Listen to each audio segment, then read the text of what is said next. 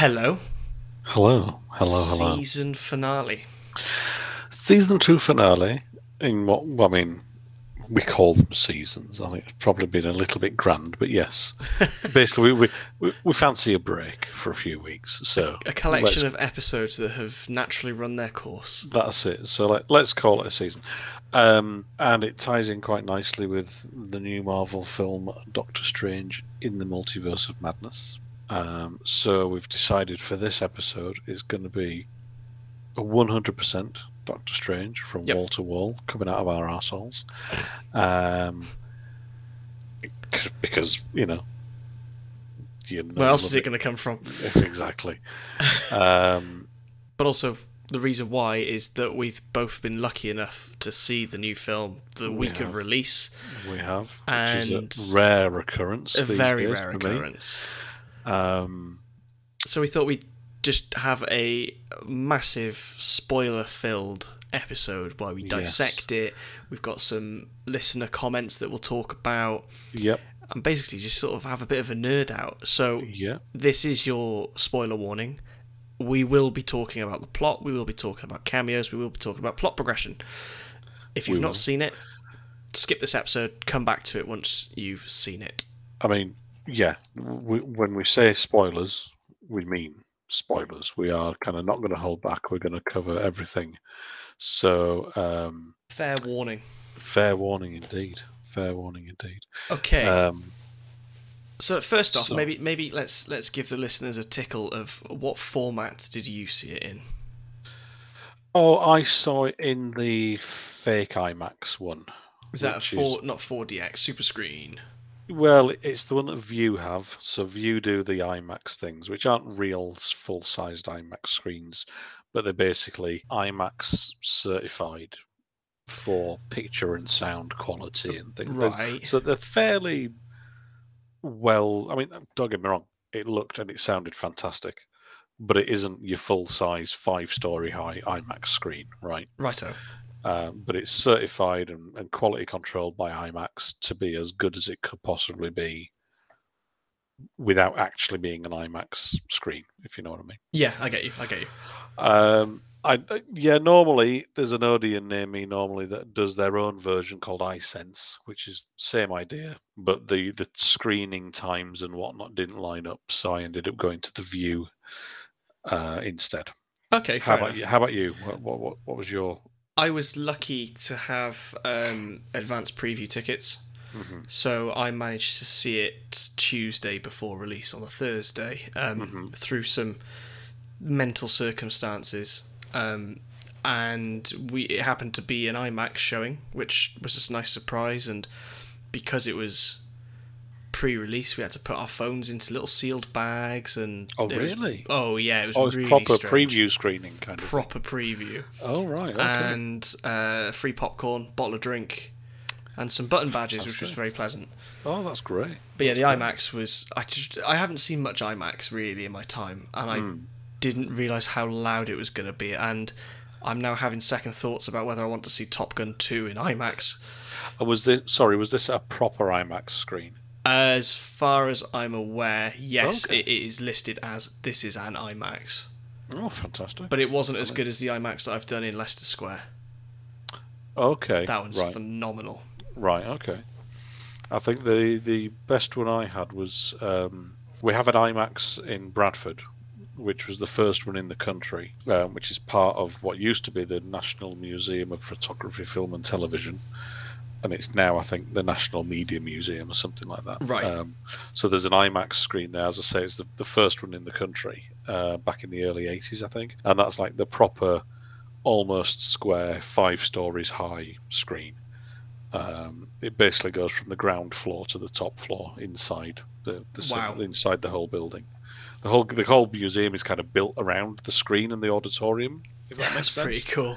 it is is pretty impressive. Um, but I think the best one I had was uh, when I went to see the a press screening of Prometheus Oh yeah. at the BFI IMAX in London. Uh, I, we have meant we, we have talked about that privately. I'm Yeah. sure of it. Yeah, uh, and that's an that's an incredible screen. That was that was that's huge. That's huge. but it was it was an experience to say the least. One, I Oh, was yeah. seeing you know a brand new film, but also one of the first showings to see it. Um, Yes. so yeah. thank you, thank you to my friend who couldn't make the viewing. yeah, sucks to be him, I suppose. But no, he he certainly owed a few hooches.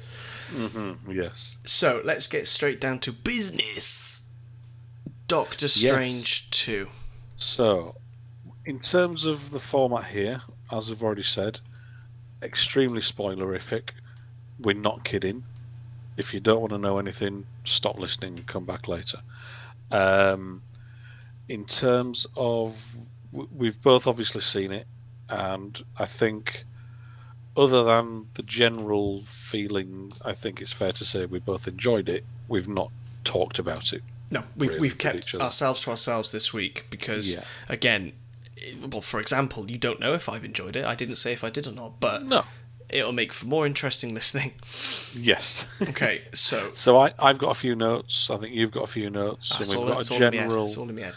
Oh well, okay. We've got we've got a general structure. um, as, as, I mean, as as useful as that's been in the past, we've got a general uh, structure. But yes. Um, so let's Give us a plot. Give us a plot. a plot summary. Okay, so basic plot: Doctor Strange and Wong um, find themselves um, unexpectedly helping out a, a teenage girl, um, America Chavez, uh, who has a, a power that she can't fully control to travel through the multiverse. Now she's on the run from someone who's trying to steal her power.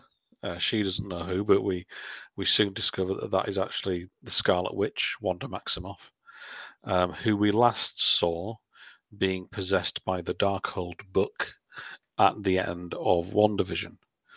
She obviously, you know, again, this this requires a bit of background knowledge of WandaVision, but in that she created her own reality to deal with the death of Vision in uh, Avengers: Infinity War, and as part of that reality, she created her her own family, which included a version of Vision from her imagination, as well as two kids.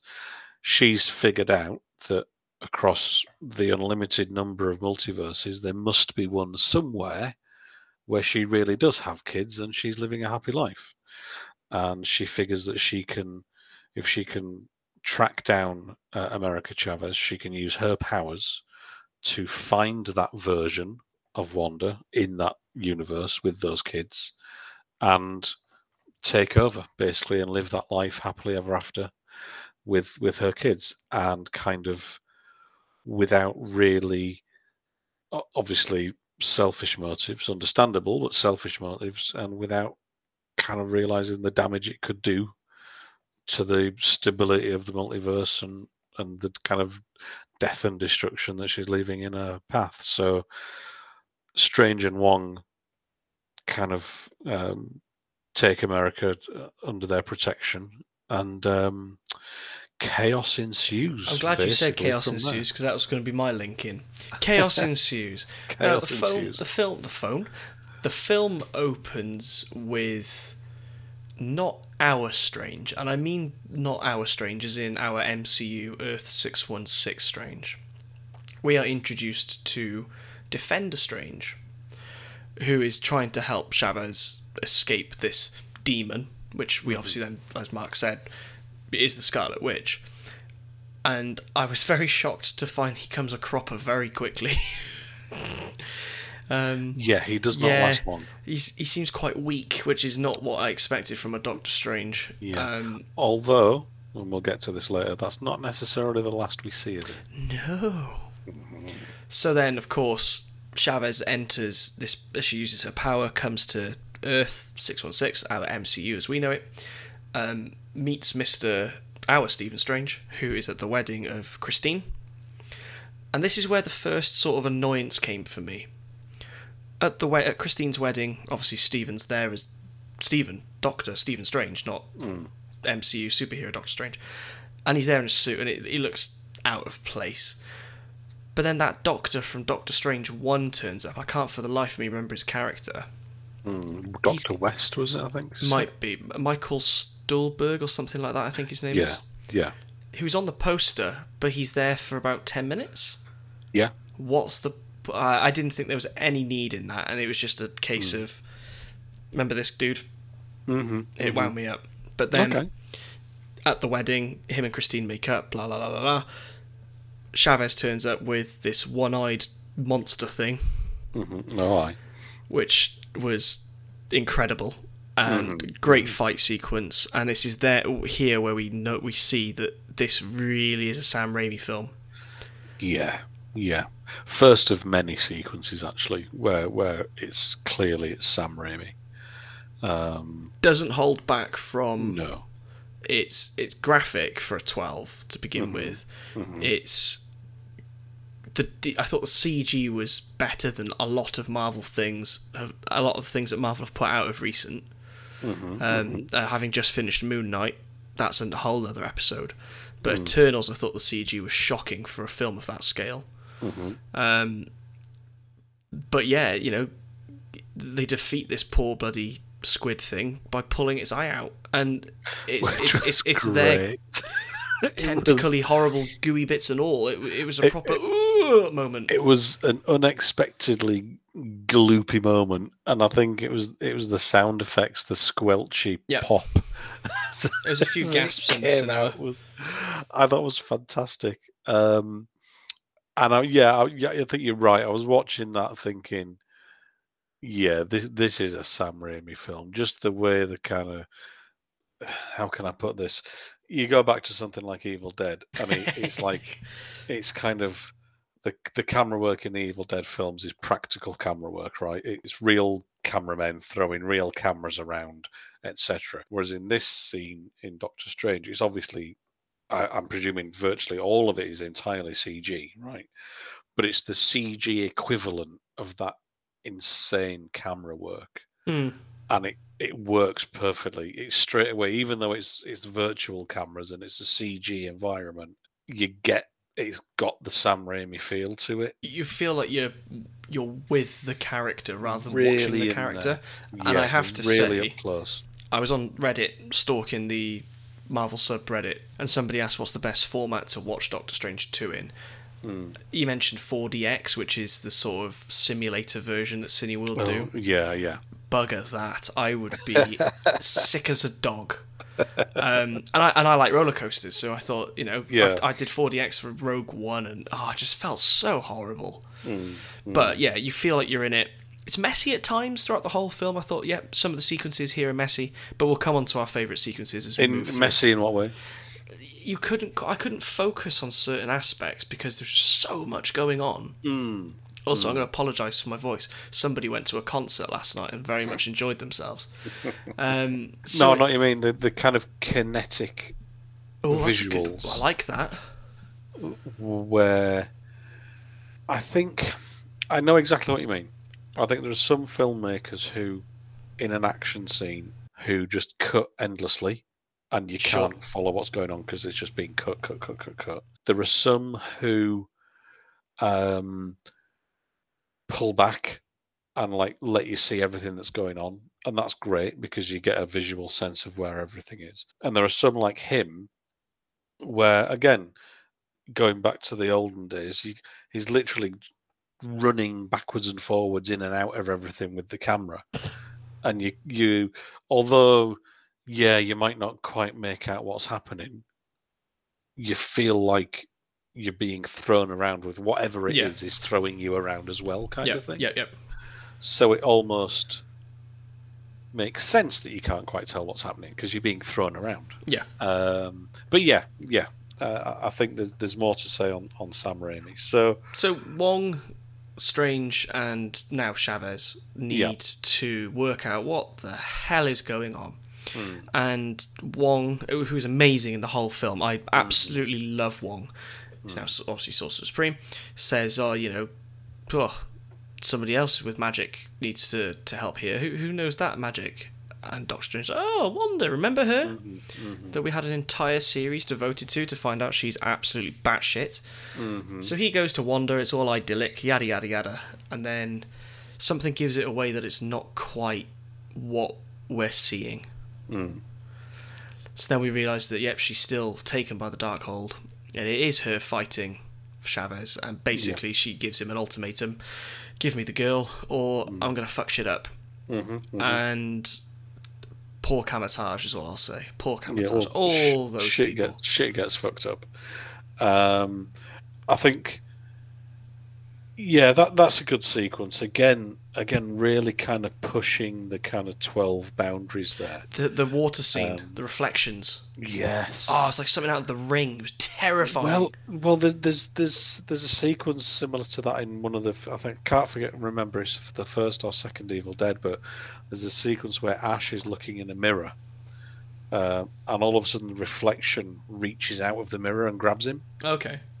and I was like really getting that Evil Dead vibe, you know, with all the, the, the yeah she uses she's just to backtrack. So strange traps Wanda in the mirror dimension. She gets out That's it. by by finding anywhere in Kamar-Taj with reflections, so mirrors, shiny metal, puddles on the floor. So you see these like arms coming out of all these puddles and mirrors and so on as she's trying to get out of the mirror dimension, and it's just again just visually just so inventive, so inventive, and as and as as kind of visually inventive as the first film was in how it presented all these like folding dimensions and worlds. That was a very much sit back and watch. Whereas here, like Raimi is right in there, kind of as as we've already said, just just diving in. He's not kind of sitting back to take in the grand spectacle of the whole thing. It's like It's quite intimate shot. it Really. is, yeah, it is, and it works really well. It's kind of. I was thinking all the way through, and, and I'm sure I'm, I'm not the first person to think this, but is it a case of Sam Raimi has made an MCU film, or the MCU Marvel have made a Sam Raimi film? Because Well. as much as he's made Spider Man, and he's done three Spider Man films, and there were bits like the Doc Ock sequence in the second film where the tentacles go crazy in the operating theatre. yeah, there's there's horror elements to it. Yeah, and there was that it had those visual kinetic camera move kind of things. There weren't many of them in the Spider-Man films, whereas in this it feels much more like Sam Raimi being Sam Raimi Mm. in terms of those early earlier films of his. I think there's more of that energy in this film than there are in all three of his Spider-Man films. That's valid. I mean, he's he's a horror director, isn't he? That's where Yeah. he cut his teeth. And Yeah. Spider Man, as you say, has elements. It's a straight up action sci fi superhero film. Mm-hmm. And coming back to the the sequence of the um, uh, the water reflections and how she's getting out Mm. into the real universe, out of the mirror dimension. It's accompanied by those stupidly high pitched, fast, stabby strings that you love in horror films, and it makes you jump. It really Mm-hmm. Yeah. does. And we'll But come on to other those- sequences. You get those flash hands and quick camera moves that Yeah. end on a tilt. Yep, And again, if you look at the, have you, have you seen the Evil Dead films? I have seen parts of the original. I've definitely seen Mm. the remake. So if you look at the originals, all three, in fact, they've all got those quick whip camera moves that end on a Dutch angle, called a Dutch angle, right? That slightly tilted angle. Right. Okay. Um, and they've all got them, and it's literally like watching. An, not like watching an Evil Dead film, but it's literally like if you didn't know it was Sam Raimi directing it beforehand, You'd have a guess at the end of it, you'd kind of thing. know Yeah, it's yeah. Sam Raimi directing it, kind of thing. So, And I, I love that. I love that about it. so shit goes south. Wanda's now very much uh, after um, Miss America, and she you can she finds out that she can use her power when she's just full of fear. And obviously, you've got the Scarlet Witch coming after you. She's terrified. She then opens a portal and pulls Strange through it, right? Or Yeah. he pulls her through it. One of the way. Again, you saw it uh, more recent than I did, but Yeah. So what what is it now? So yeah. So uh, at this stage in the story, Chavez doesn't appear to be able to, con- to control her power. As you say, this ability to open portals and jump through the multiverse only kind of manifests itself when she's in fear, almost like a, a self-defense mechanism kind of thing. Hmm. And yes, as you say, Scarlet Witch is shit scared. A portal opens and Chavez jumps through, and I think, if I remember rightly, Strange jumps in after her. I'm sure because he ends up they end up going through a few Going through- universes. They go through a few, which again is just like it's a short. It lasts maybe ten seconds, fifteen seconds, but it goes through this insane stream of universes. There's the, there's the shot from the trailer. His where face is all blocky and like, stuff. Yeah, it's like all cubes, right? Oh, and the dinosaur. There's the di- there's the one with the dinosaur in it. There's the one where they turn into paint, and, he, and later on he goes, "Was one of those universes paint?" And she's like, "Yeah, that I don't like that universe. It's really hard to get anything to eat." yeah. Um, one of them is is like an animated one. Yep. Where where they're like yeah they're like hand animation. Um, and it's just like I wanted more of those. Yeah, I was hoping It's they were like, going to explore can- more of that. Can we stop in one of those for a couple of minutes? Do you know what I mean? Um, But this is where they end up at Earth 838, which that's right. So they, they finally come to a rest in Earth eight three eight. still in New York, Yep. but it's like a utopian New York. It's Yeah. everything's kind of green. It's not. sci-fi, flying Yeah. cars kind of thing. A We- few we go on red. We walk on red. We We, stop on on, green.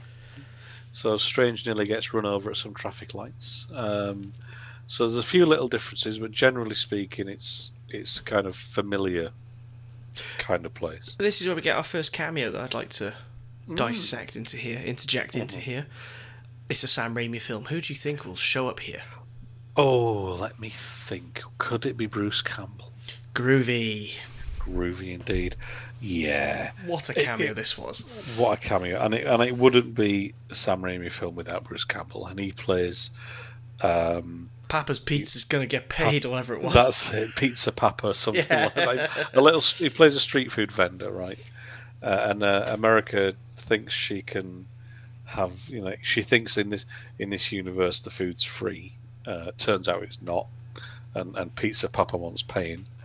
Um, so, so strange casts a spell where, it, of course, again, if you've if you've seen Evil Dead, you'll you'll recognise it, where where um, Bruce Campbell basically slaps himself uh, I wondered if that was an Evil Dead nod. It- It's an Evil Dead Two nod Okay. where Ash, his character, his hand becomes possessed. Okay, is that why he chops it off? Yes. Right, spoiler So alert, but okay. So his hand beats him up basically, and there's a whole sequence in Evil Dead 2, which I think Bruce Campbell just kind of, um, um, oh, what's the word? Hang on, hang Goes on. ape what's shit? No, yes, he does, but it's the word where he's not rehearsed it. He's improvised. Ba- Rewind. No, no, no. That that was that was genuine. That was good. You keep that in you. All right. So there's a sequence in that that Bruce Campbell improvised where he, he gets beaten up by his own hand, basically. Bless So he's punching himself, smashing plates over his head, grabbing his head and like forcing him to do like a forward somersault kind of thing. All this crazy stuff. But it was my So fa- one of my favourite lines in this sequence was obviously they then walk off because Pizza Just Papa is him to it. Yeah. How long is that gonna last? Oh, is that permanent? No, it'll wear off. After how long? Three weeks. Yeah. Like, So um, no, that was great. That was a great. Obviously, Bruce Campbell can't go wrong. It was a great fun cameo and a great, obviously, an, another callback, Evil Dead style, um, to, to kind of previous stuff. So that that was fun. So they they then soon arrive at the Sanctum Sanctorum. because that's going to be a common place for them to Yes. to have a, a bit of an idea as who they're going to find there. Yeah. And when they arrive at the sanctum, there is a statue outside of Doctor Strange. Of their that universe is Doctor Strange, Which, who we find um, out. Yeah, eight three eight Strange. Yeah, who we find out as yes, this is eight three eight. So this is Strange number three, who we find out has who died defeating Thanos.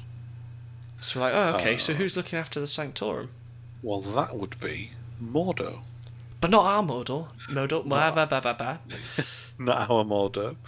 This is eight, the eight three universe's Mordo, um, who, uh, in contrast to the last time we saw our Mordo at the end of the first Doctor Strange film, uh, appears to be best buds with That doesn't last his long. Doctor Strange. Doesn't last long, but they go inside. Um, our Strange in America bring Mordo up to speed on what's been happening. and he Um, and he gets it because 838's Strange also Yep. had an inkling about the multiverse. So yep, 838's So- Mordo was like, yeah, cool, okay, I get it, I get it. Yeah, and and we were, you know, our Strange did warn us this might happen, etc. And I think, if I remember rightly, um, that universe's Darkhold is under is in the Sanctum Sanctorum. Yes, they they're looking Big- after it. un- under lock and key, so it's safe apparently. However, um, the friendly little chat with Mordo seems to have been a ruse because, sure enough, they are drugged, basically.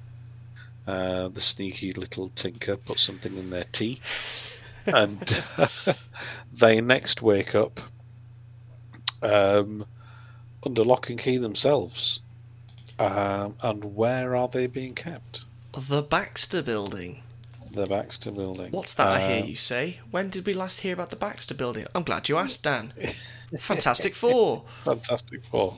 So, uh, a few murmurs in the audience when I was uh, watching it of, of recognition of the Baxter Building.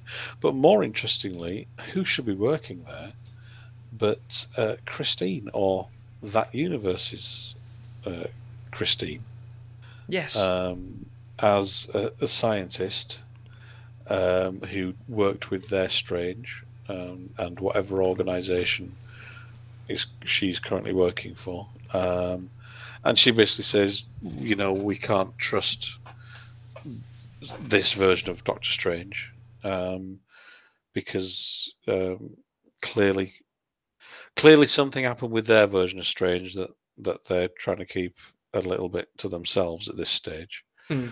Um, but for whatever reason, they don't trust Stephen Strange. They don't seem to trust any version of him. So here, I think, is where,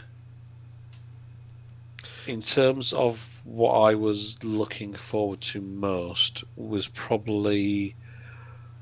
I don't know if dis- disappointed is the wrong word, but I think this- yeah, I think this is this kind of bit now is where they could have really gone um, all in, and this is where a lot of the rumors, Yeah. you know, of, of, were kind of circulating. And Well, take it a step back from yeah, the rumors and versus the film. The, Mhm. the trailer. So at this point, Strange is obviously um, a prisoner. Yep. He gets taken by Ultron robots, Yeah. successful Ultron Sentinels, yeah, to be to meet a, a council sort of thing, yes, which is confirmed as the Illuminati. yes, However, the trailer gives away certain members of the Illuminati. And I, Well, the only one it really confirmed explicitly was was Professor X. Captain Carter too. Well, the more recent trailers have done, yes, Sure, but but but yeah, okay, yeah, yeah, so we know Patrick Stewart reprised his role as Professor Mhm. X, and we get a Mhm. comic book accurate Professor X in my eyes, Mhm. And I Mhm. loved it. You know, yellow Mhm. hovering chair, Yep. green suit. Um, but then we're introduced to 838's Captain Marvel, Maria Rambeau. Yep. Um, Captain Carter, of course, uh, which ties into the What If series. So Hayley Yeah. Atwell, um, Yep. Captain Carter. Yep. Were int- reintroduced, maybe, but I don't think anybody of anybody watched Inhumans Mm. To Black Bolt, which was a surprise, and I I picked up on it, but not a lot of other people did. No, not a lot did. Um, but yeah, you know, because as you say, I, I just don't think Inhumans was was that big of a thing. I mean, it was a pretty crappy program, and I just don't think many people watched it. No, but it's the same the same actor. which is good. To be fair, because he's a good actor, right? So I'm, I'm glad that they at least brought him back. But then my favourite, Hmm. absolute favourite, when they're introducing the Illuminati, who takes the seat but Mr. Reed Richard himself, head of the Fantastic Four, played by John Bloody Krasinski. Yes, Jim. Yeah. Jim is in the MCU. Jim is in the MCU.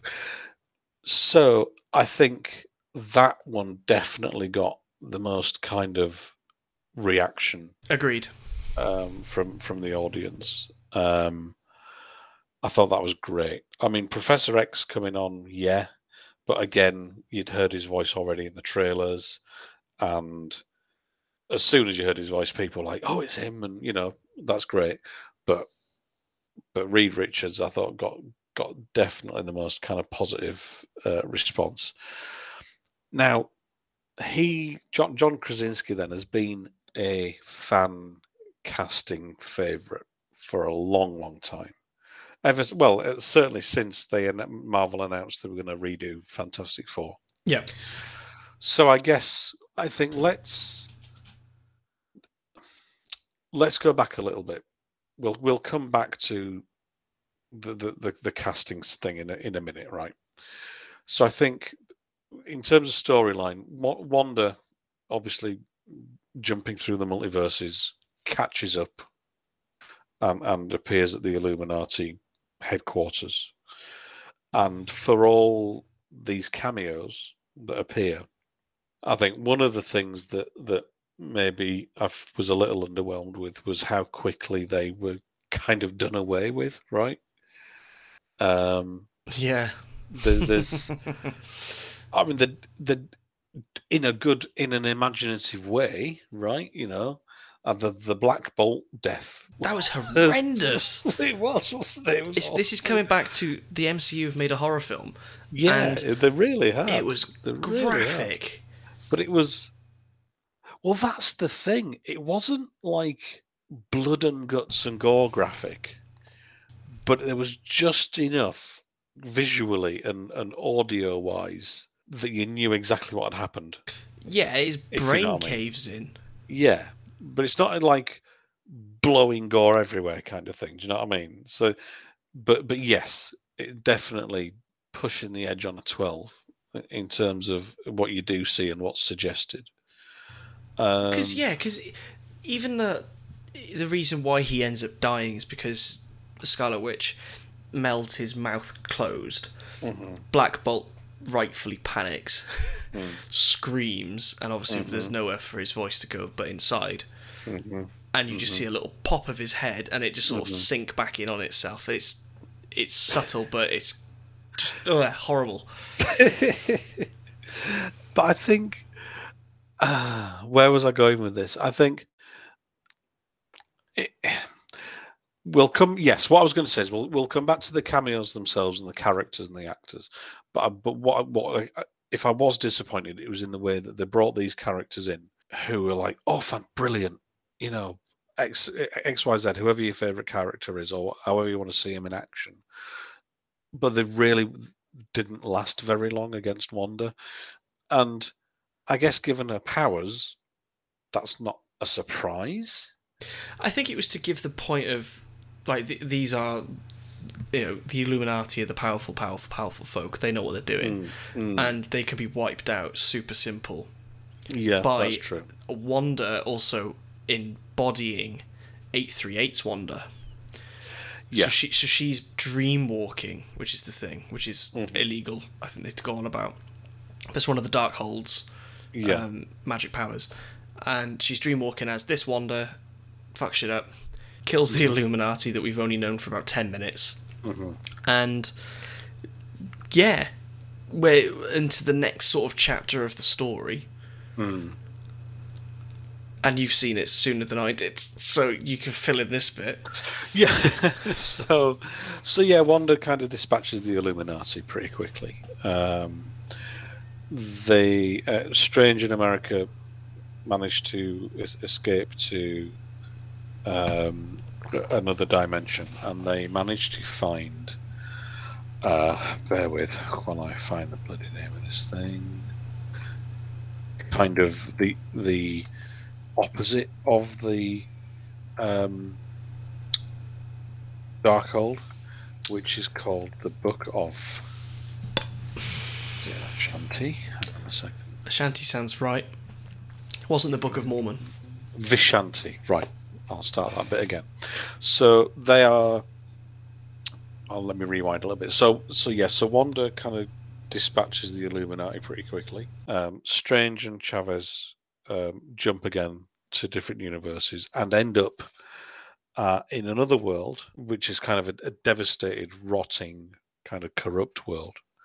But again, they, they find, as you kind of mentioned earlier, they find that world's uh, sanctum sanctorum, um, and looking after that one is a kind of corrupted version of, of Doctor Strange, who is kind of referred to as, as Sinister Strange. In the sorry, hang on. Oh, Raggy? Oh, cheeky Nando's. So they find in that sanctum um, a, a, version of Strange, who we shall refer to as Sinister Strange.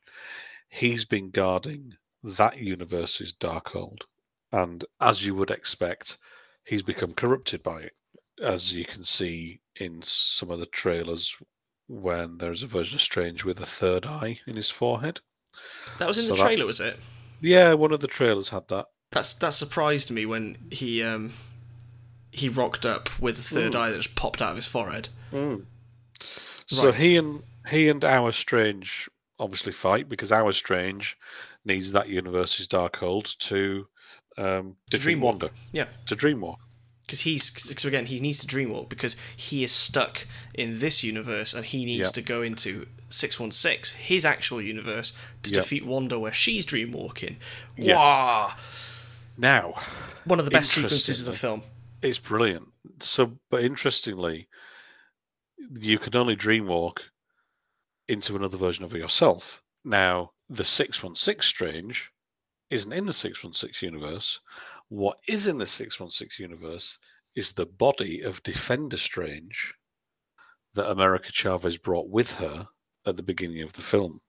And so our Strange dreamwalks into that dead body, reanimates the poor reanimates it, and we have Zombie Strange. Another tie into What If, maybe. Definitely very much a, a callback to What If in, in terms of certainly in terms of the look Certainly. if not if not the origin of the of that version. But yeah, well, that's definitely. what I liked as well about you say the look, the aesthetics of it. Again, they don't shy away from the fact he's missing half of his jaw and his yep. cheek and stuff. It's pretty graphic for again. It is, but you know, film. but look back at the Dark Knight with Two Face. No, it's valid. I forget that was a twelve. And he had literally half his face missing as well. Funny that, Mark. I would say, yeah, but I would say the Two Face was probably more graphic. You're right. You're right. But, but I, but, I would argue 2008 was it maybe something like that. 2008's CG still looked a bit plasticky, oh, whereas this doesn't. This looks phenomenal. So Zombie Strange and basically goes into battle against against Wanda against the Scarlet Witch. Um, and yeah, that's probably possibly one of the best kind of sequences in the film because um, he takes and, over he uses the demons that are trying to protect people from dreamwalking. He yeah. takes them on and uses them. Now, yes. again, we, we, we may come on to it, but we've sort of just gone over the plot. It was one of the best uses of horror elements in, again, essentially a family friendly movie. Yeah. These yeah. things are scary, and they were jumping out at people left, right, and centre yeah. Do you know, actually, it was interesting. I mean, right, I am absolute horror fiend, right? Very, I mean, I, I didn't find him scary, but for a 12, I'm thinking, this is full on. Yeah, if you took a 10 year old to see it, which you yeah. can. Yeah, yeah. I, I would have been scared at 10. Hmm. And it made me jump in certain sequences. There were some great jump scares. And there was a grown adult in the chair next to me shit himself about on three different occasions at least, and I think on one let, let out a yelp. So, well, what, so, one on one occasion? Oh shit! so, um, final showdown. Obviously, you know the the enemy is defeated, and we think everybody lives happily ever after. Well, no, we know we. d- I mean, well, one doesn't certainly. Well, one doesn't know that. Yes, but in terms of who's left, the survivors, let's say, um, we think everyone's going to live happily ever after. But then the film ends on quite the cliffhanger, Yes.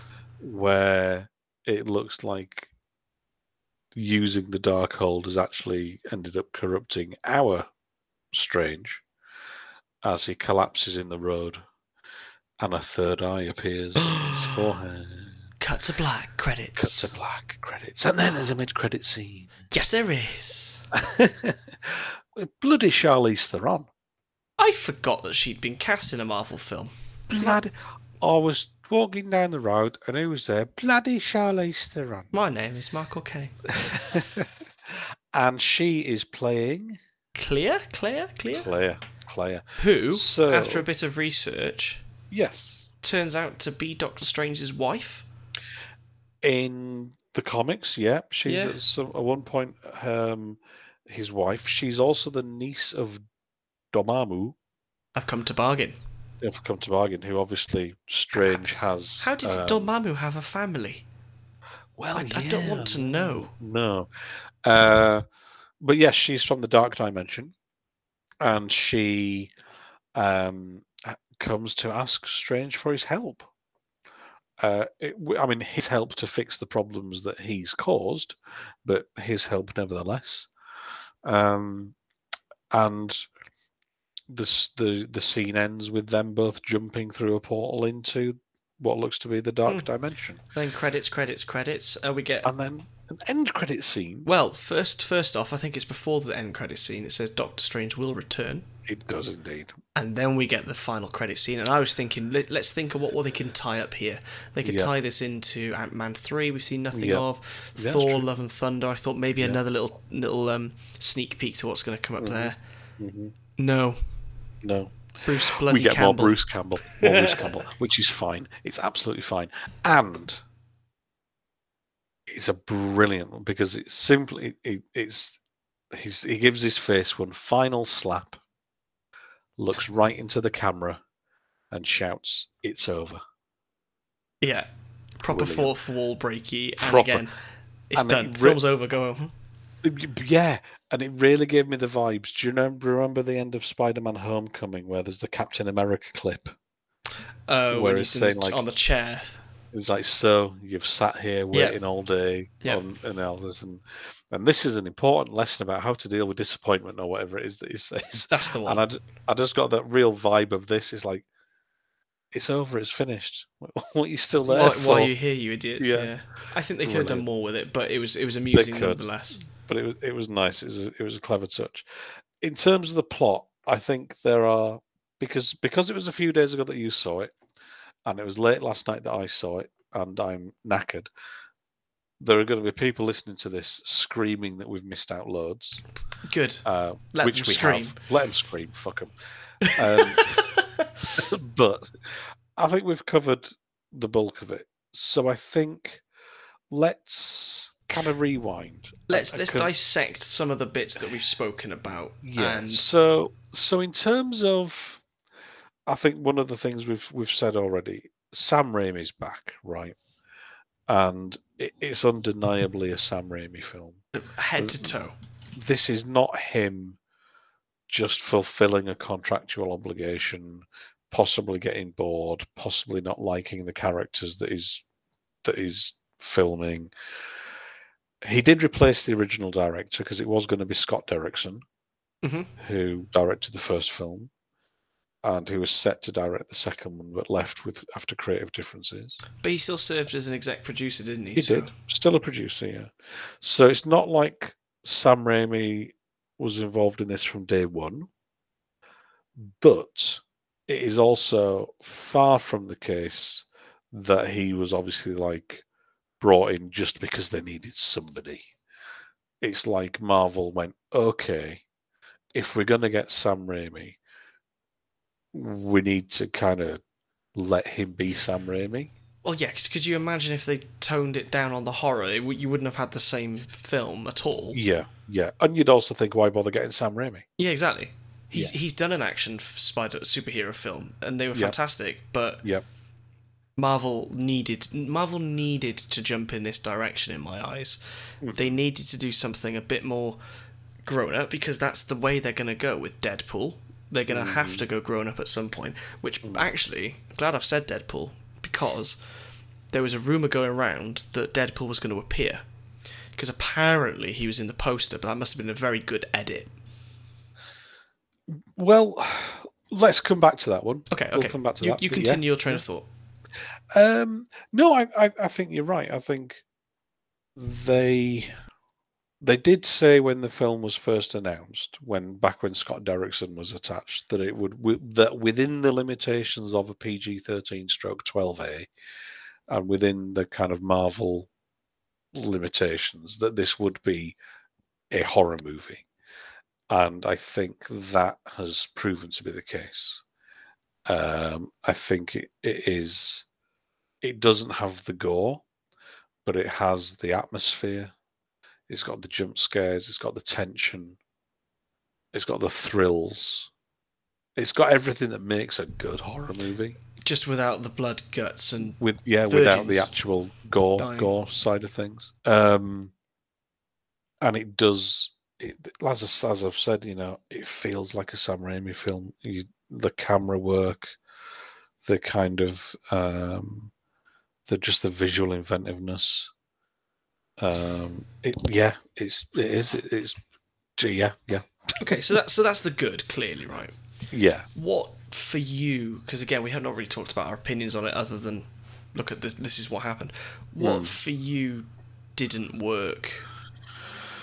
I think the Illuminati stuff was. I don't think there was anything that didn't work. I thought the whole thing hung together quite well, but I think there were missed opportunities where Well- they could have done more. So I spoke to so I guess I spoke to my wife. Of course, I do. I live with them.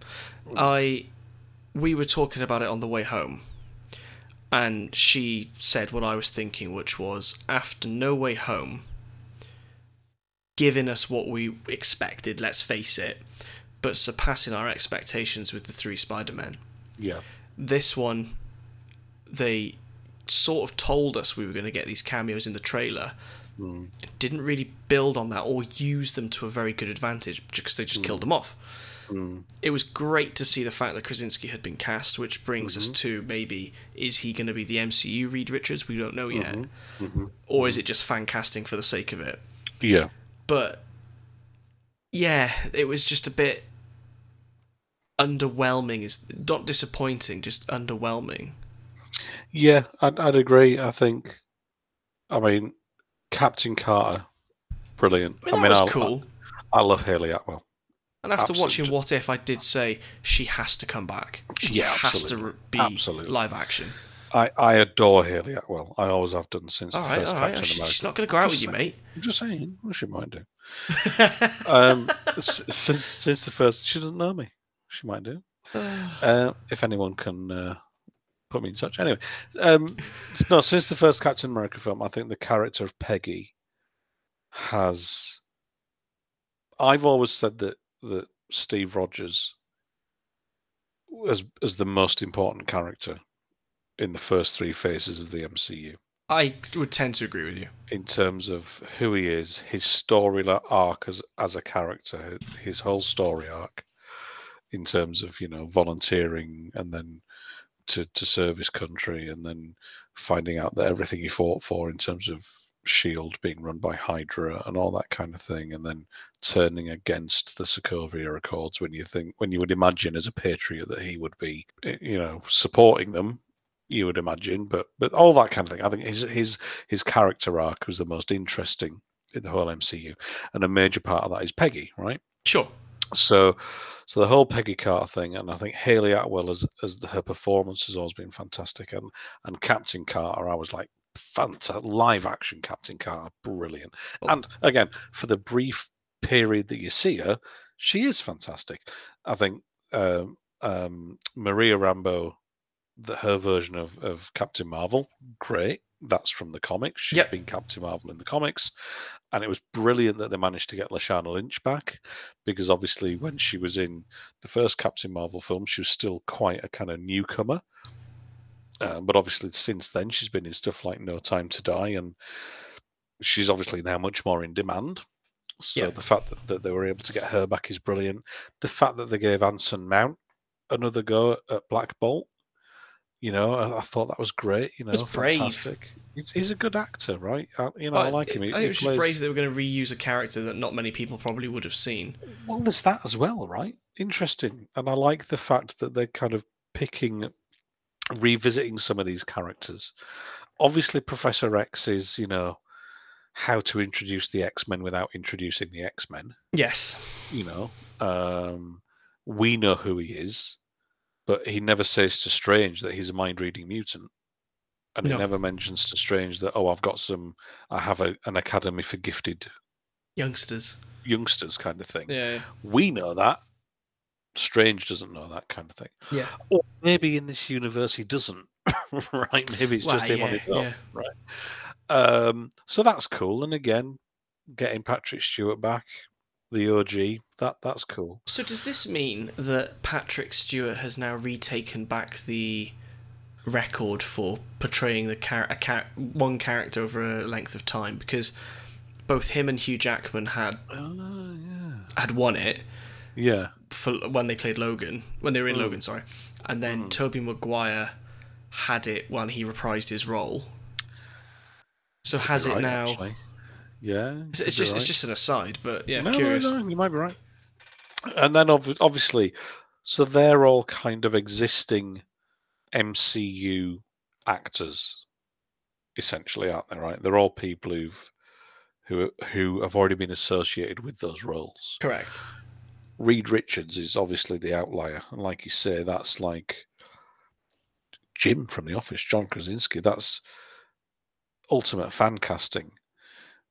I I would be very surprised if he didn't stay in the role as the MCU. Me too.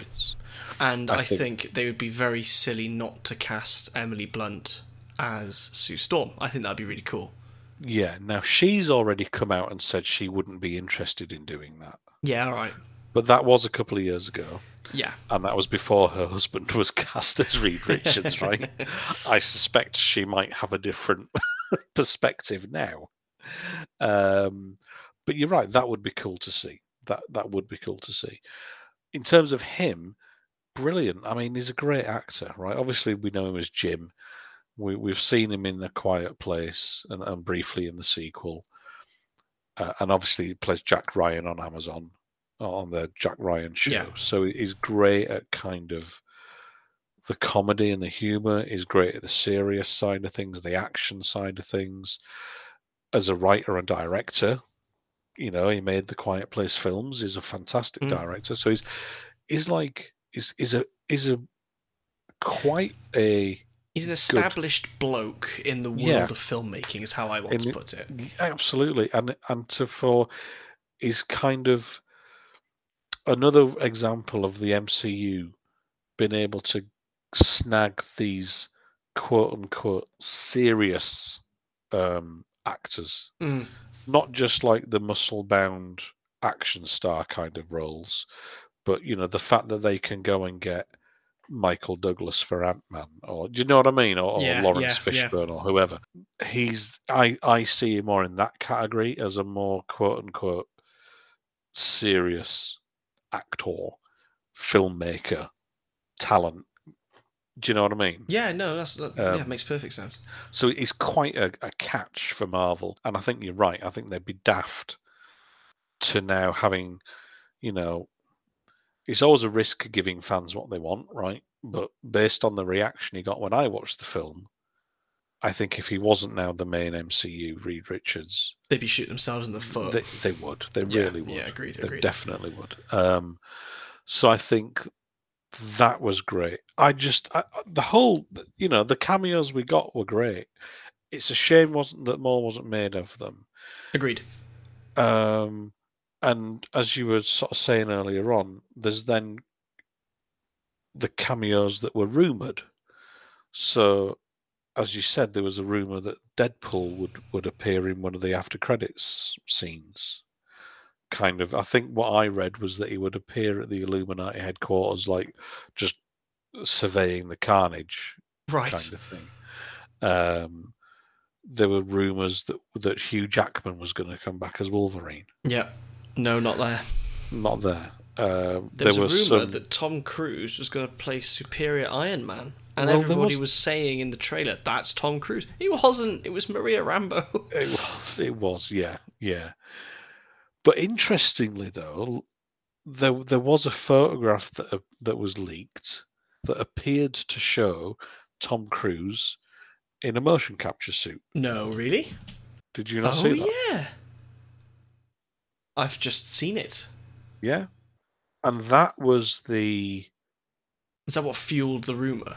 that he would be playing Tony Stark with the CGI Iron Man suit.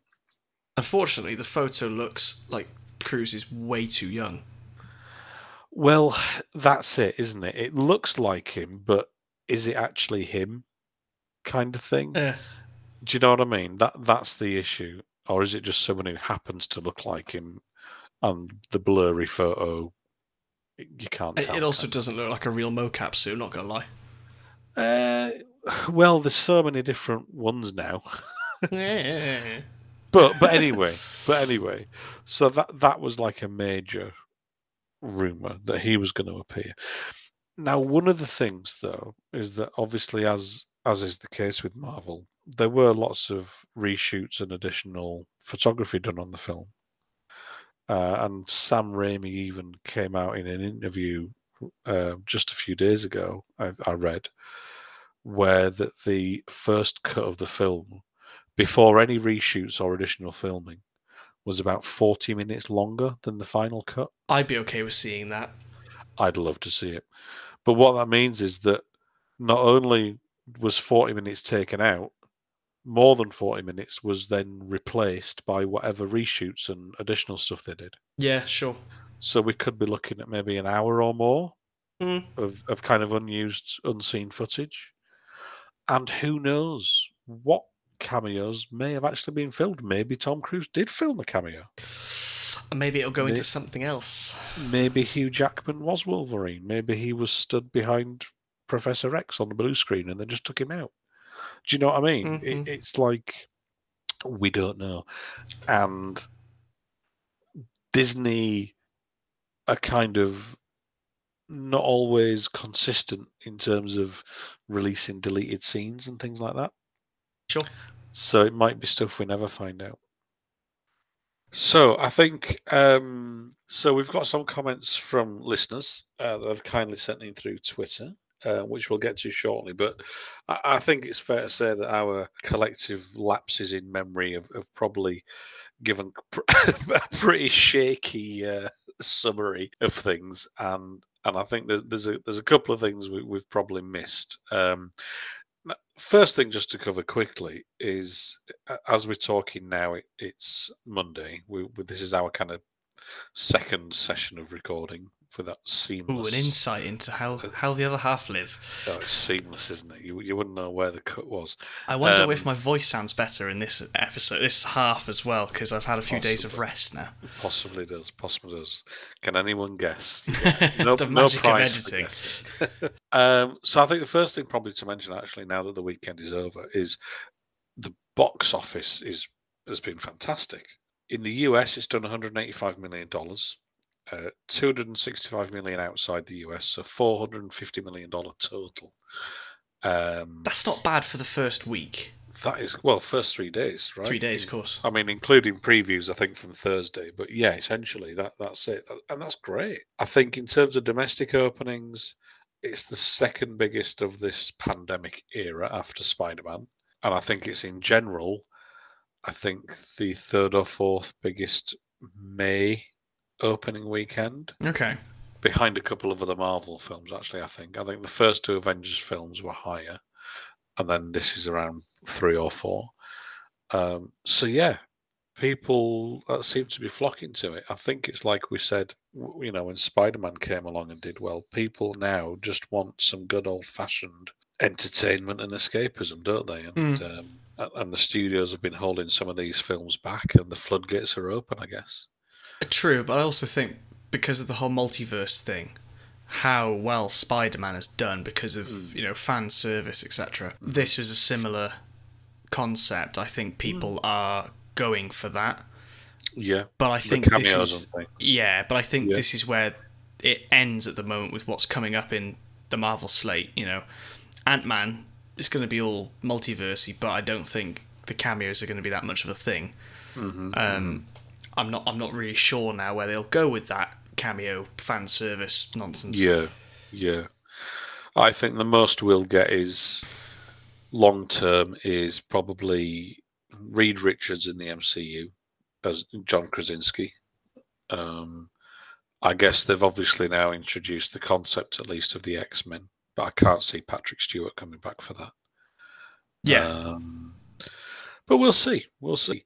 So, so going back to things we may have missed, then I think one of the things we haven't really mentioned is Wong, Mr. Wong, Mr. Wong. unsung hero, because at the moment it's people have broken things, and Wong seems to be there to clear shit up.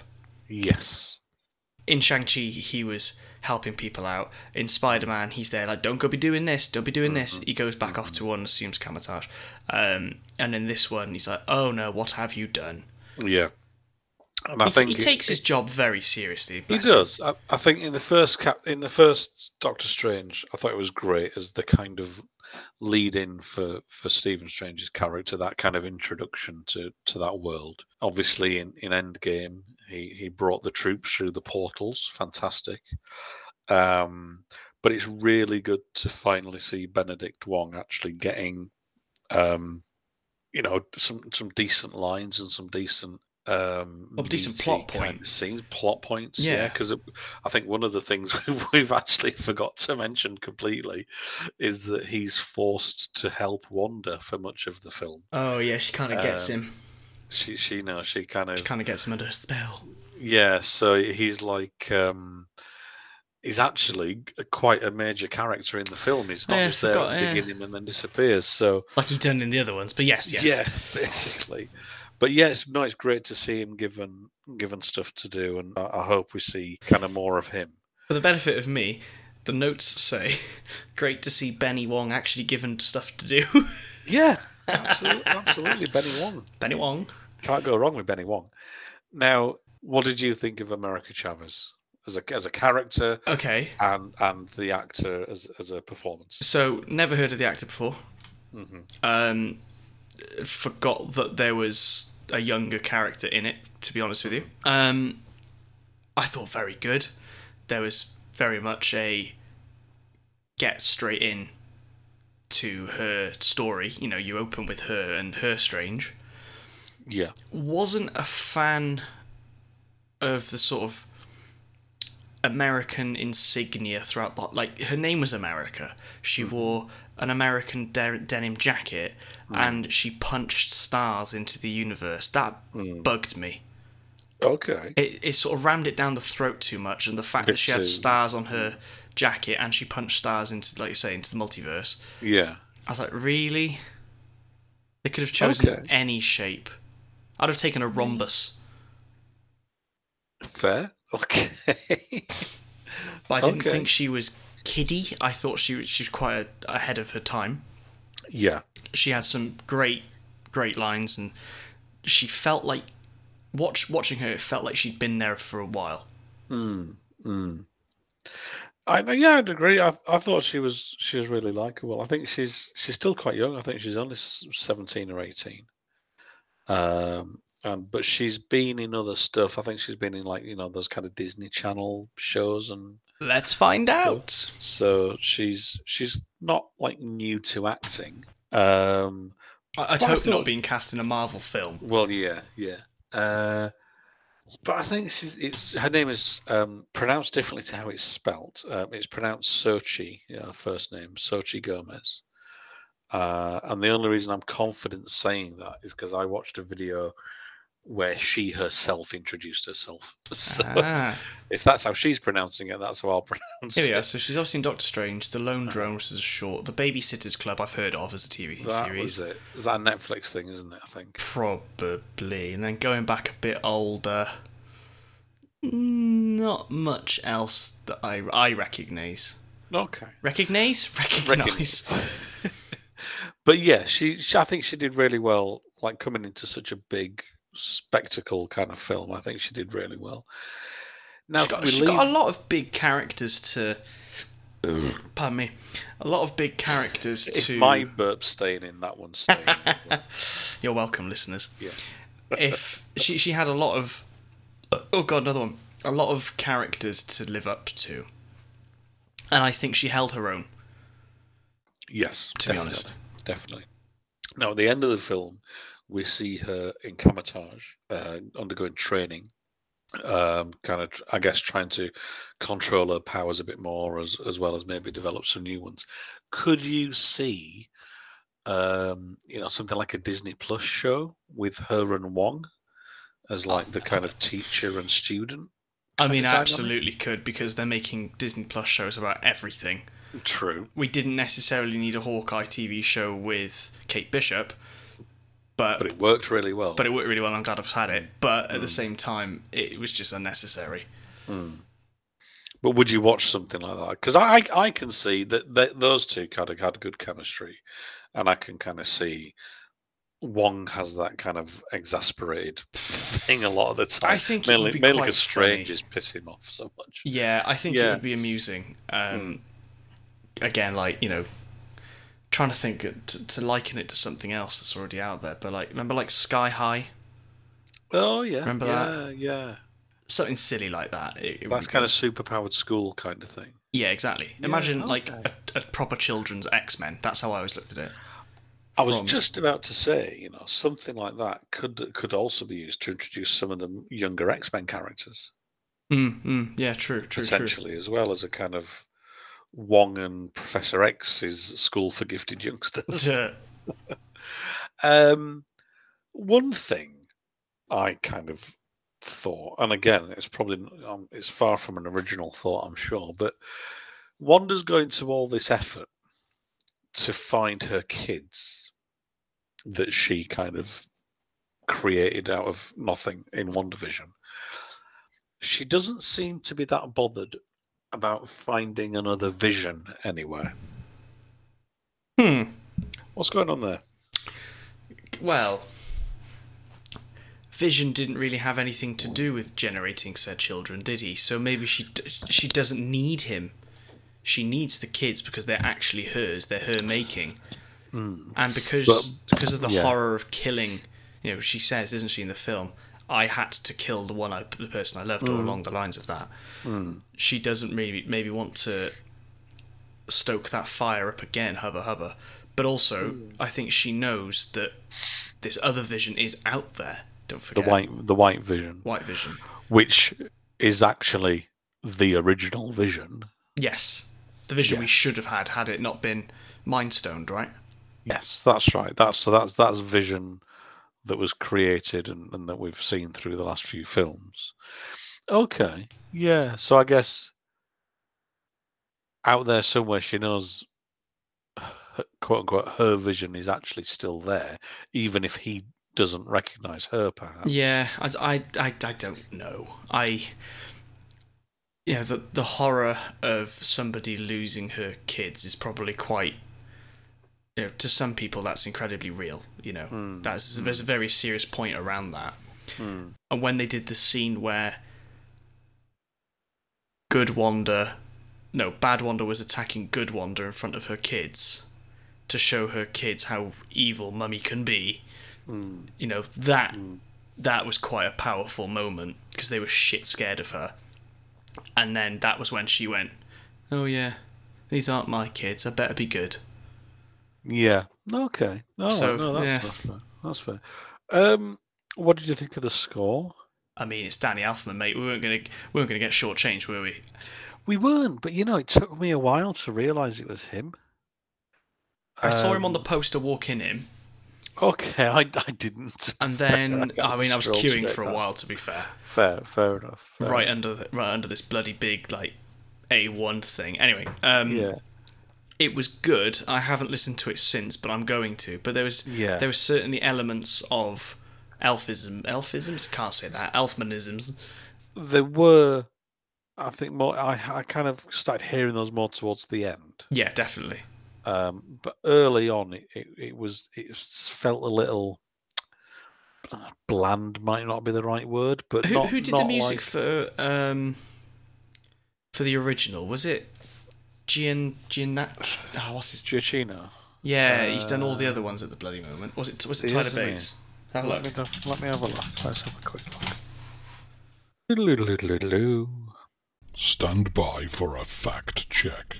Fact check incoming. Doctor Strong. By Michael Giannach. Giacchino. Giacchino, yes. So he Is did that the original Doctor Strange OST, and the okay.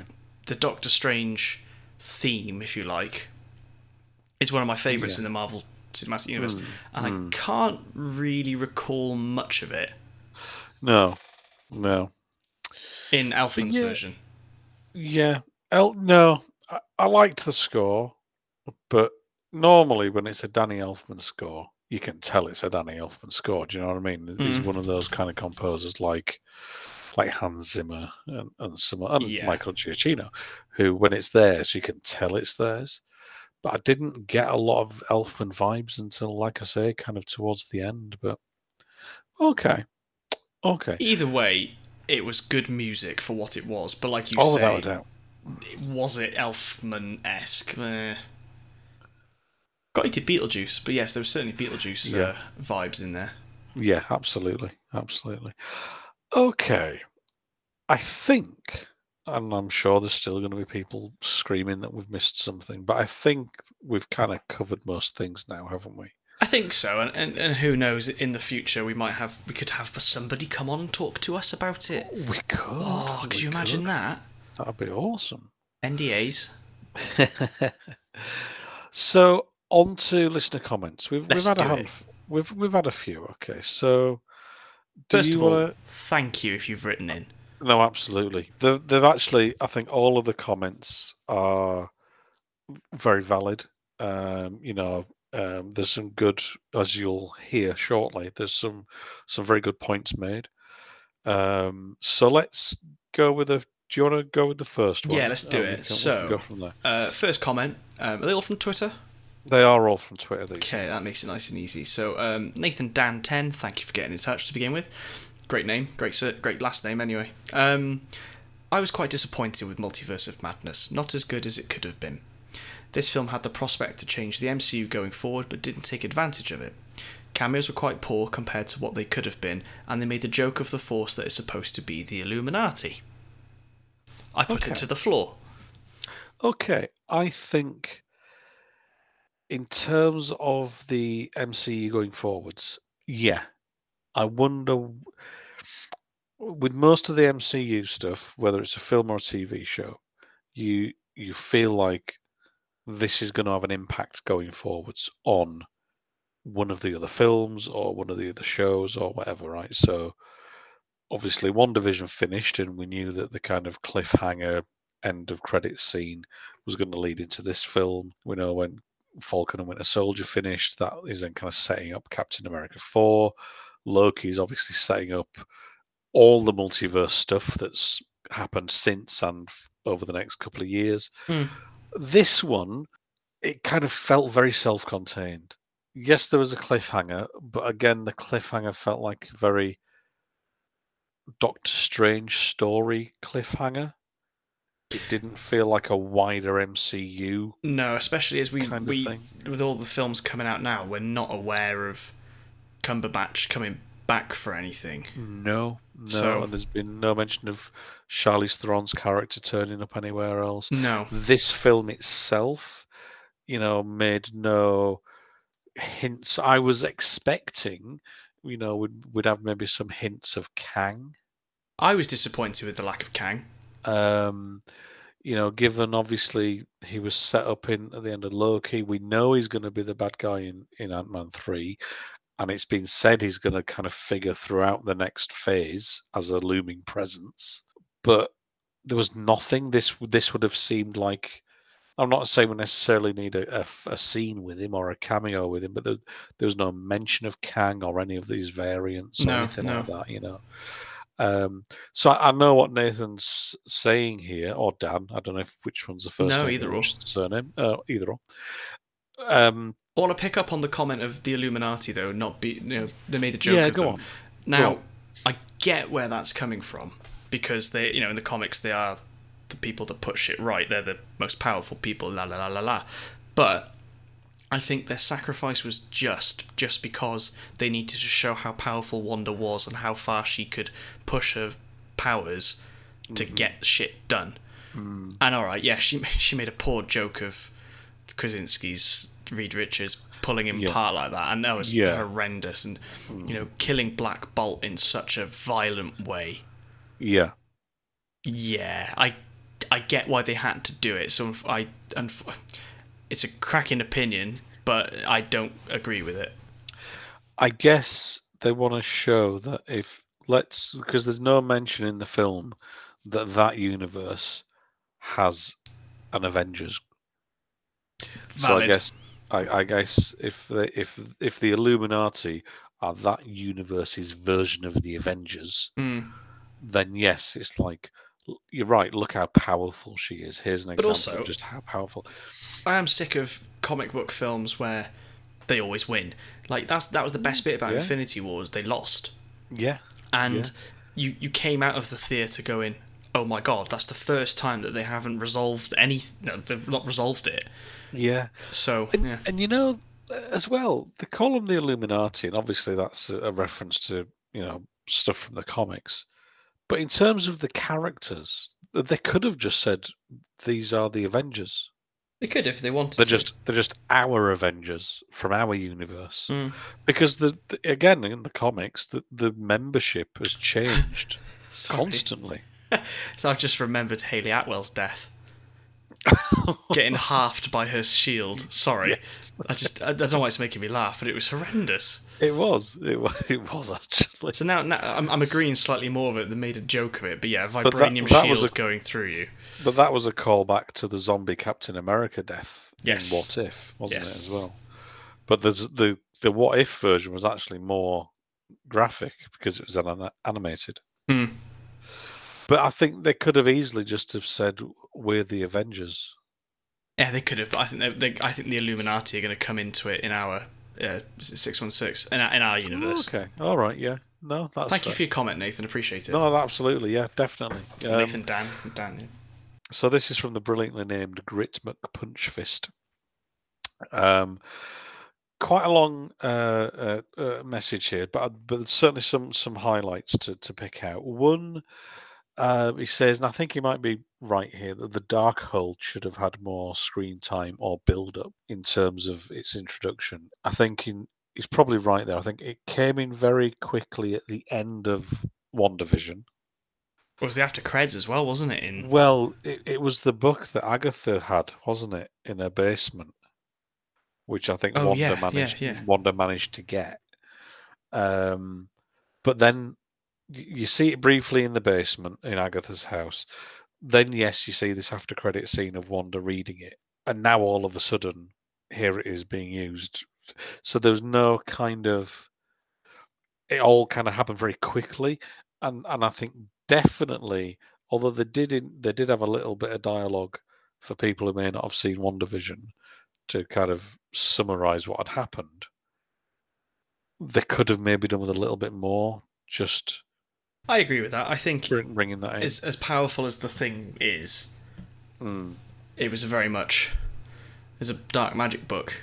yeah. Okay. Yeah. Why? Well, why was there a dark magic book? Uh, Yeah, that that kind of thing. That kind of thing. Yeah. Um, he also says that the the Zav, the Xavier Mind Palace scene uh, would have been perfect for a Necronomicon style bit of exposition. what does that mean?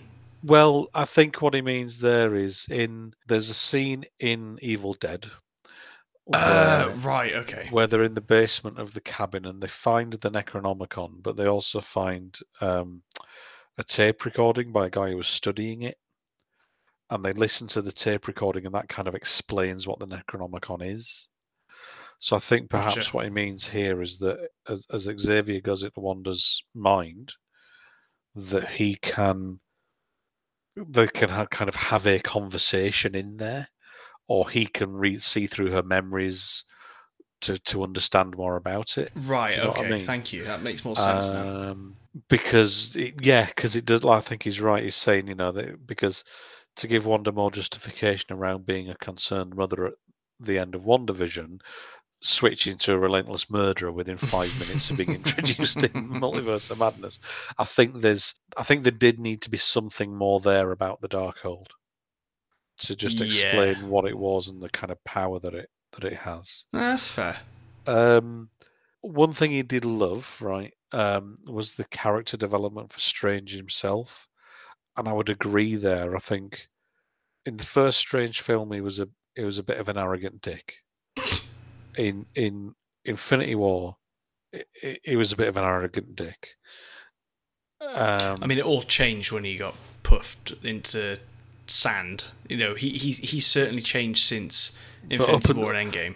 but even but even in Spider Man, he was still a bit of an arrogant dick to the kids, wasn't he? No, I th- no, I think he was very much stop mucking things about because I'm sick of this shit now.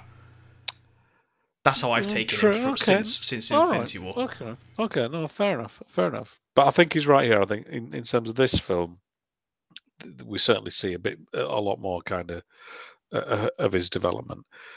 Um, also, again, uh, Grit McPunch Fist uh, agrees with us that Wong was stellar as always, and as the Sorcerer Supreme, really fits that role Definitely.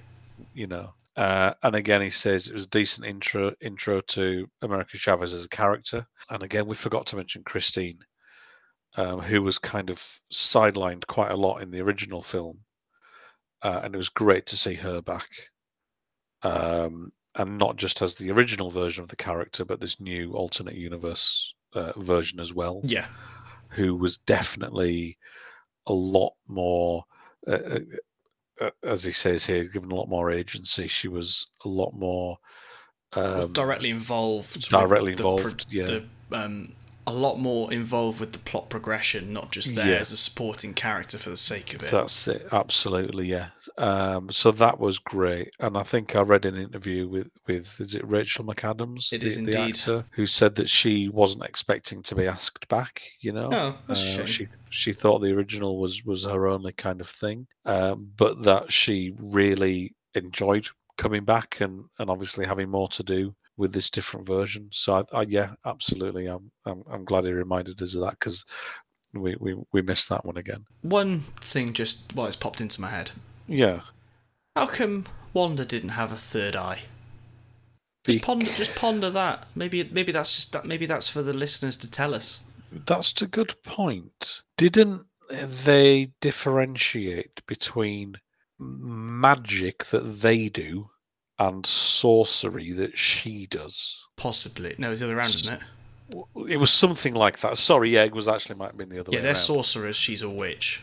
That's right. So perhaps Maybe. it affects them in different ways. Let us know in the comments. Yeah, actually, that's a good point. Yeah. Because Strange, Sinister Strange got the third eye. Our Strange did.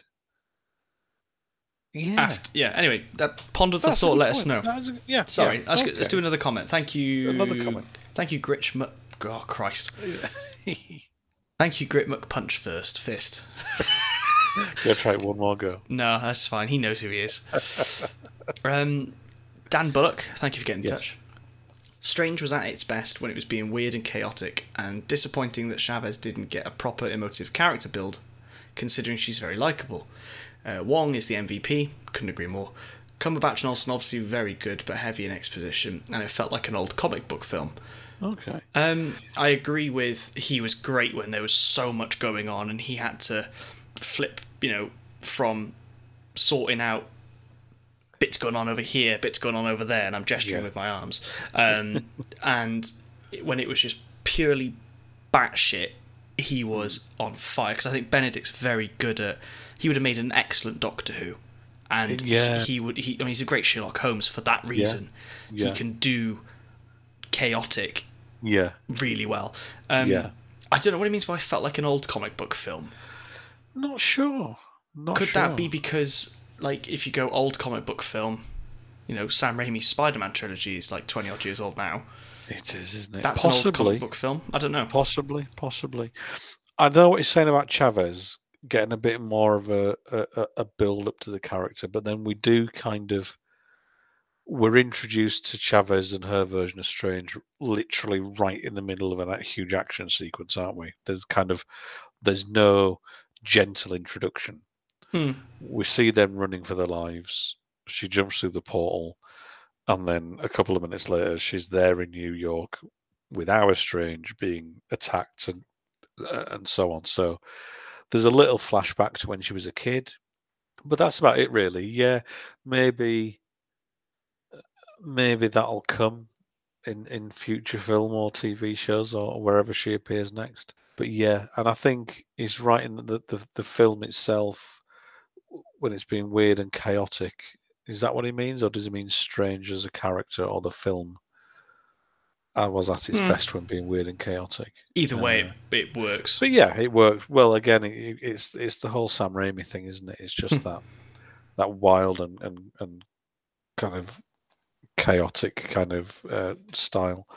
Um, felt like an old comic book film. Yeah, I guess if if you're thinking of that, Sam, yeah, Spider Man's twenty years old now.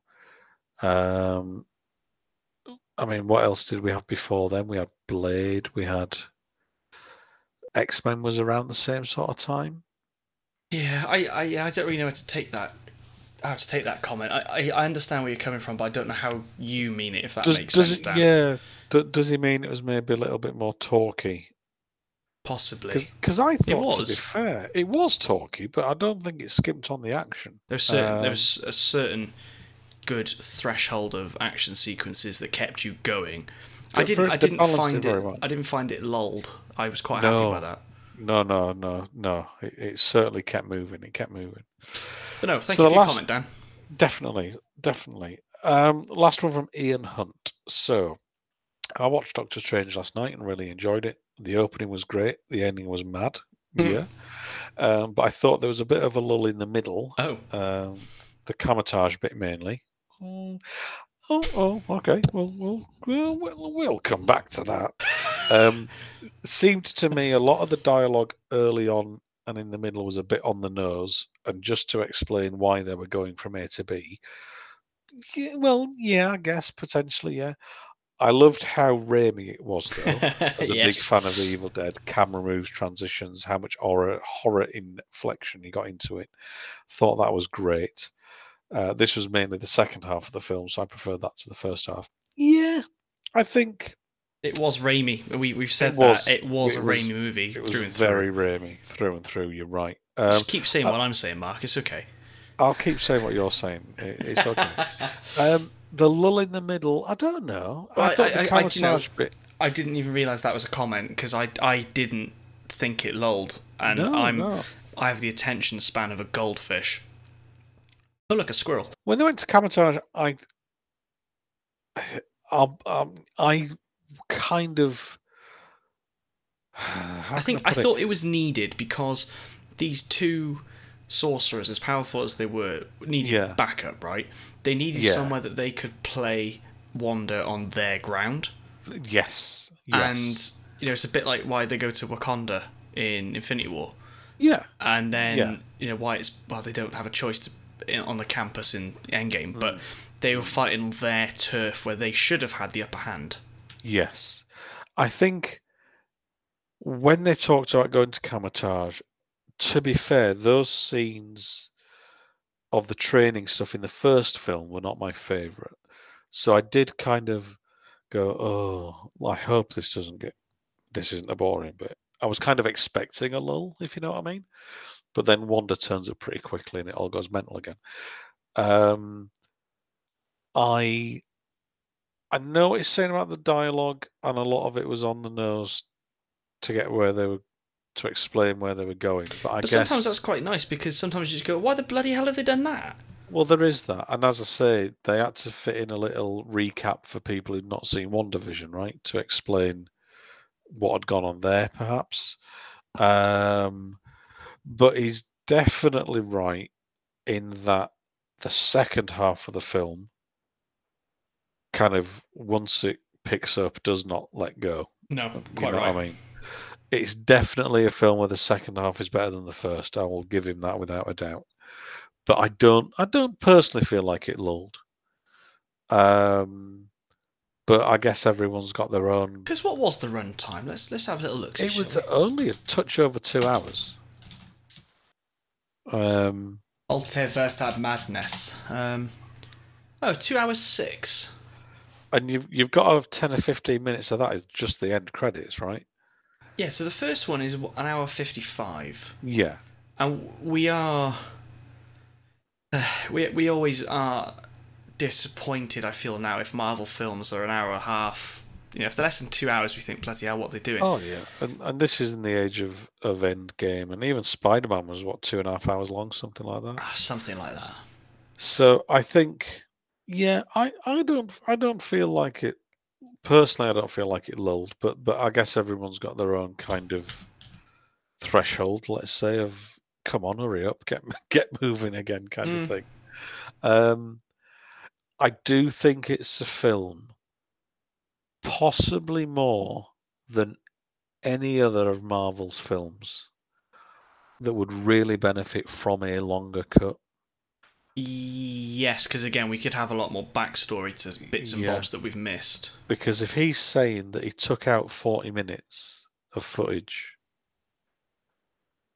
that Release the Raimi cut. Come on, you heard Well, it here first. I can't imagine them doing it because I don't think Disney. Um, and well, they've never released an extended cut of any of the Marvel films, right? The, Quite right. it, it is what it is.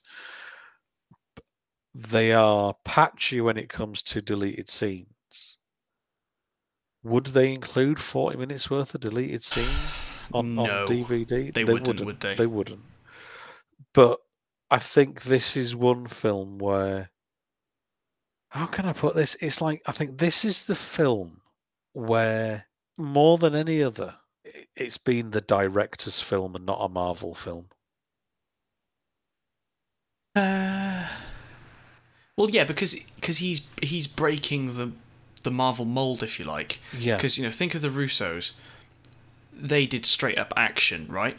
yeah, They were the Marvel mold. Um, even um, what's his name? who- Who's doing Jon Watts, who did the Spider-Man films. yep, you know, same sort of thing, Marvel mold. This is the first time Yeah. where it's not been action and you know butterflies throughout the whole thing. It's been scary. You know, yeah. Because like you were saying about the Russos, right, or Jon Watts, or look- or Peyton Reed, or who does the Ant Man films, or Jon Favreau, who who started the Iron Man films, or whatever. Those visually are all completely interchangeable, right?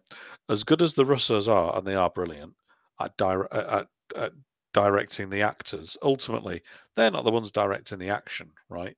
There's a team of second unit directors and stuntmen and action coordinators who work on all these films and make sure that the action is as slick and as impressive as it can be and lets the directors get on with directing the actors yeah, right for the dialogue scenes or whatever that might be right you know uh, kenneth branagh directing thor isn't directing the big spectacular action stuff right? He's directing thor and anthony hopkins debating you know whether he's deserving of power or not okay?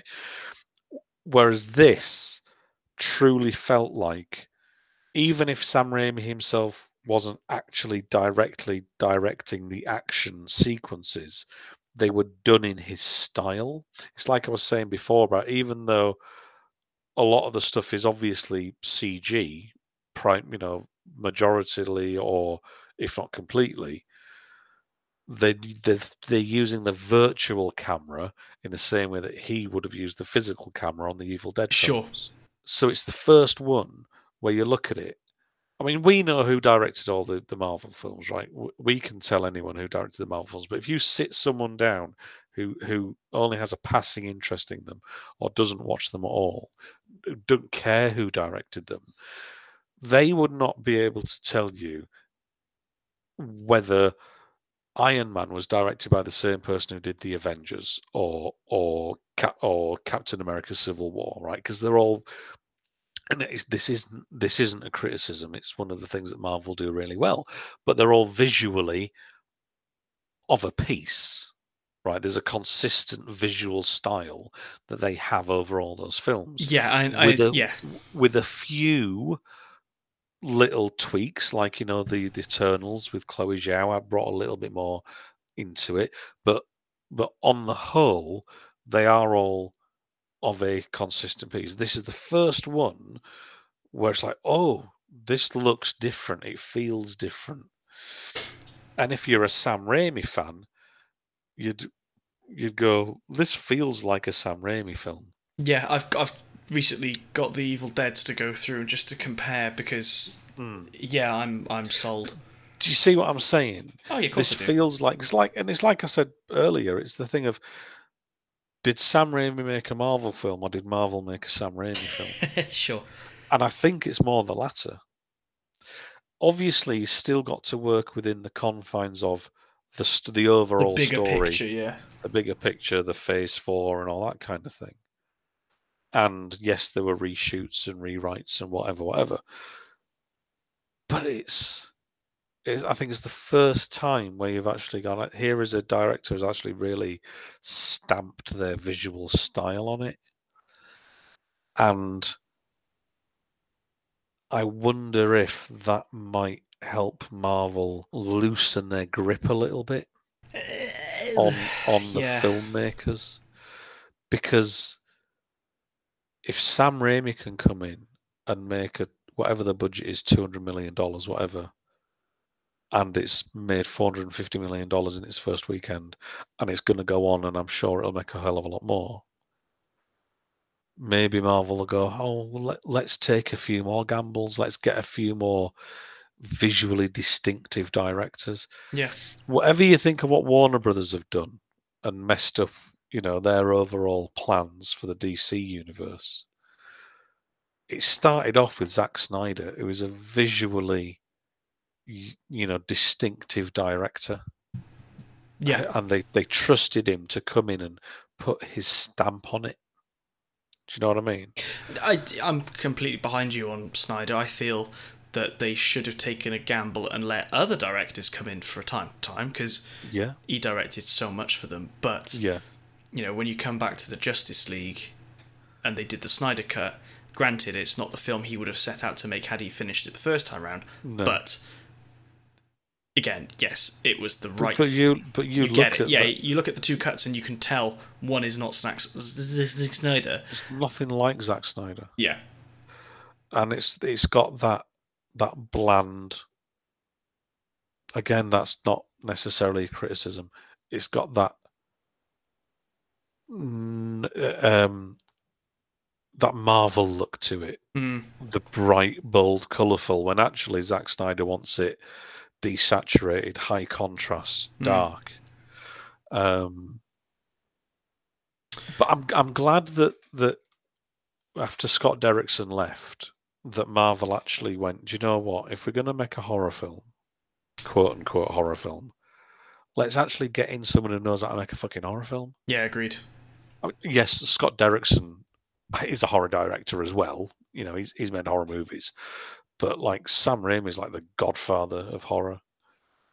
Who better to to to get in? You know, Hmm. and I just hope that for their kind of future films, if they're gonna go, to, you know, they're gonna go down the route of bringing in characters like Blade and obviously more Doctor Strange and and the what is it the group the Midnight Suns, isn't it? So you got Blade, Ghost Rider, Oh yeah, of course. some of those kind of darker characters. You know, give Ghost Rider to to Sam someone Raimi. who's you know, to, well, give them all to Sam Raimi, but, but give Ghost Rider to someone who's made you know some low budget action movie. Kind of give Ghost Rider to I don't know who who who does shit like that, but, but Leigh Whannell Ah, James Wan. Or James. Well, he's done the big budget shit as well now, but but Yeah. give give give give someone like that. Well, actually, no. Actually, I see what you mean because they both came from Saw, didn't they? They Yeah. both come from Saw. Give someone like that one of these films. It doesn't have to be expensive, right? It, it can, you know, Doesn't have to be take- expensive. Well, it's it doesn't film, have mate. to.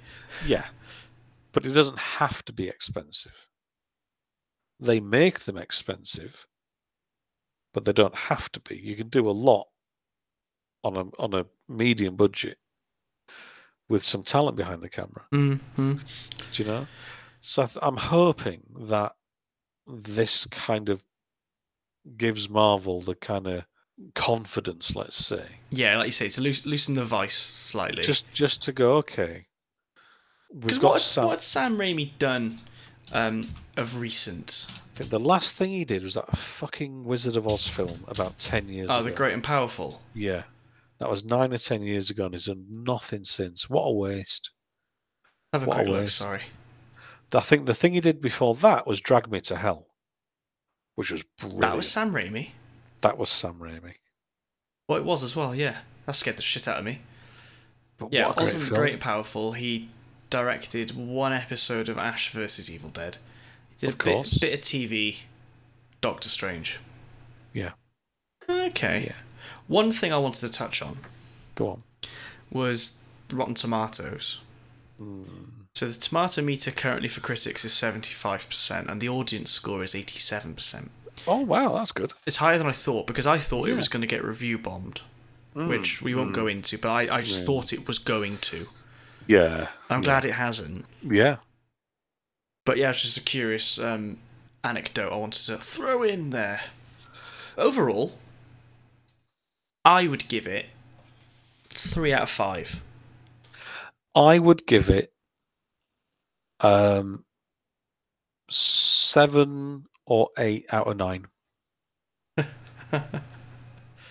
15 out of 26. Because it, it's not it's not quite up there for a film that could be marked out of ten. It's not one of those ten out of ten films. no, I, I, it missed be some potential, But I, I think it's but it was a solid film overall. oh it was great. I really enjoyed it. And I'm sure I will see it again. I'm looking forward to seeing it again. Um, I'm looking forward to seeing it again. But what I really want to see, what I really want to see are those deleted scenes. I, still want to see the deleted scenes from No Way Home, but there we are. Well, still waiting well, for them. Yeah, well, that's that's Sony, isn't it, for you? Hopefully, Marvel will will release at least a decent selection of deleted scenes. My dream would be that they would go, okay, let's do a director's cut. Hmm.